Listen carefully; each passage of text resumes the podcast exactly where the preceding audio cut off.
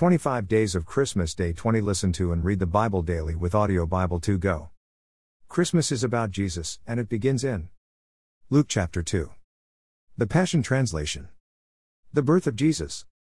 During those days, the Roman Emperor, Caesar Augustus, ordered that the first census be taken throughout his empire. Quirinius was the governor of Syria at that time. 3. Everyone had to travel to the hometown of their family to complete the mandatory census. 4 5 So Joseph and his wife, Mary, left Nazareth, a village in Galilee, and journeyed to their hometown in Judea, to the village of Bethlehem, King David's ancient home. They were required to register there, since they were both direct descendants of David. Mary was pregnant and nearly ready to give birth. 6 7 When they arrived in Bethlehem, Mary went into labor, and there she gave birth to her firstborn son. She wrapped the newborn baby in strips of cloth, and Mary and Joseph laid him in a feeding trough since there was no available space in any upper room in the village. An angelic encounter. 8 That night, in a field near Bethlehem, shepherds were watching over their flocks. 9 Suddenly, an angel of the Lord appeared in radiant splendor before them, lighting up the field with the blazing glory of God, and the shepherds were terrified. 10 But the angel reassured them, saying, Don't be afraid, for I have come to bring you good news, the most joyous news the world has ever heard.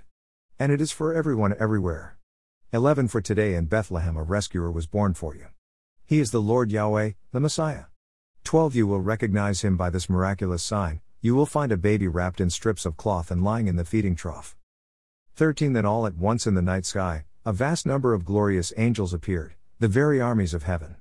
And they all praised God, singing. 14 Glory to God in the highest realms of heaven. For there is peace and a good hope given to the sons of men. 15 When the choir of angels disappeared and returned to heaven, the shepherds said to one another, Let's go. Let's hurry and find this word who was born in Bethlehem and see for ourselves what the Lord has revealed to us. 16 So they hurried off and found their way to Mary and Joseph. And there was the baby, lying in a feeding trough. 17 Upon seeing this miraculous sign, the shepherds recounted what had just happened. 18 Everyone who heard the shepherd's story was astonished by what they were told. 19 But Mary treasured all these things in her heart and often pondered what they meant. 20 The shepherds returned to their flock, ecstatic over what had happened. They praised God and glorified Him for all they had heard and seen for themselves, just like the angel had said, baby Jesus dedicated in the temple. 21 On the day of the baby's circumcision ceremony, eight days after his birth, his parents gave him the name Jesus, the name prophesied by the angel before he was born. 22 40 days after the birth of her son, Mary's time of purification had completed, so she came to the temple with a sacrifice, according to the law of Moses. So Mary and Joseph took baby Jesus to Jerusalem to be dedicated before the Lord. 23 For it is stated in the law of the Lord, every firstborn male shall be set apart for God 24 and is required to offer a prescribed sacrifice, either a pair of turtle doves or two young pigeons. 25 As they came to the temple to fulfill this requirement, an elderly man was there waiting, a resident of Jerusalem whose name was Simeon. He was a very good man, a lover of God who kept himself pure, and the Spirit of holiness rested upon him. Simeon believed in the imminent appearing of the one called the refreshing of Israel. 26 For the Holy Spirit had revealed to him that he would not see death before he saw the Messiah, the anointed one of God. 27 Keeping his promise, the Holy Spirit led Simeon to be in the temple court at the very moment Jesus' parents entered to fulfill the requirement of the sacrifice.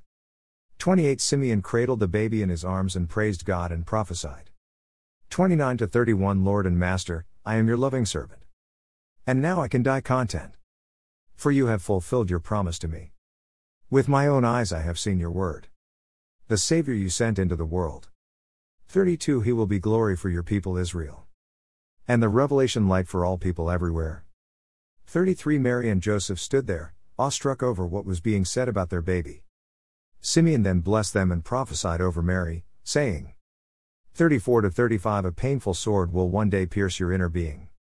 For your child will be rejected by many in Israel. And the destiny of your child is this He will be laid down as a miracle sign. For the downfall and resurrection of many in Israel. Many will oppose this sign, but it will expose to all the innermost thoughts of their hearts before God. 36 37 A prophetess named Anna was also in the temple court that day. She was from the tribe of Asher and the daughter of Phanuel.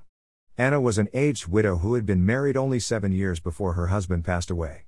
After he died, she chose to worship God in the temple continually. For the past 84 years she had been serving God with night and day prayer and fasting. 38 While Simeon was prophesying over Mary and Joseph and the baby, Anna walked up to them and burst forth with a great chorus of praise to God for the child. From that day forward, she told everyone in Jerusalem who was waiting for their redemption that the anticipated Messiah had come. 39 When Mary and Joseph had completed everything required of them by the law of the Lord, they took Jesus and returned to their home in Nazareth in Galilee. 40 The child grew more powerful in grace, for he was being filled with wisdom, and the favor of God was upon him. At age 12, Jesus visits the temple. 41 Every year, Jesus' parents went to worship at Jerusalem during the Passover festival. 42 When Jesus turned 12, his parents took him to Jerusalem to observe the Passover, as was their custom. 43 A full day after they began their journey home, Joseph and Mary realized that Jesus was missing.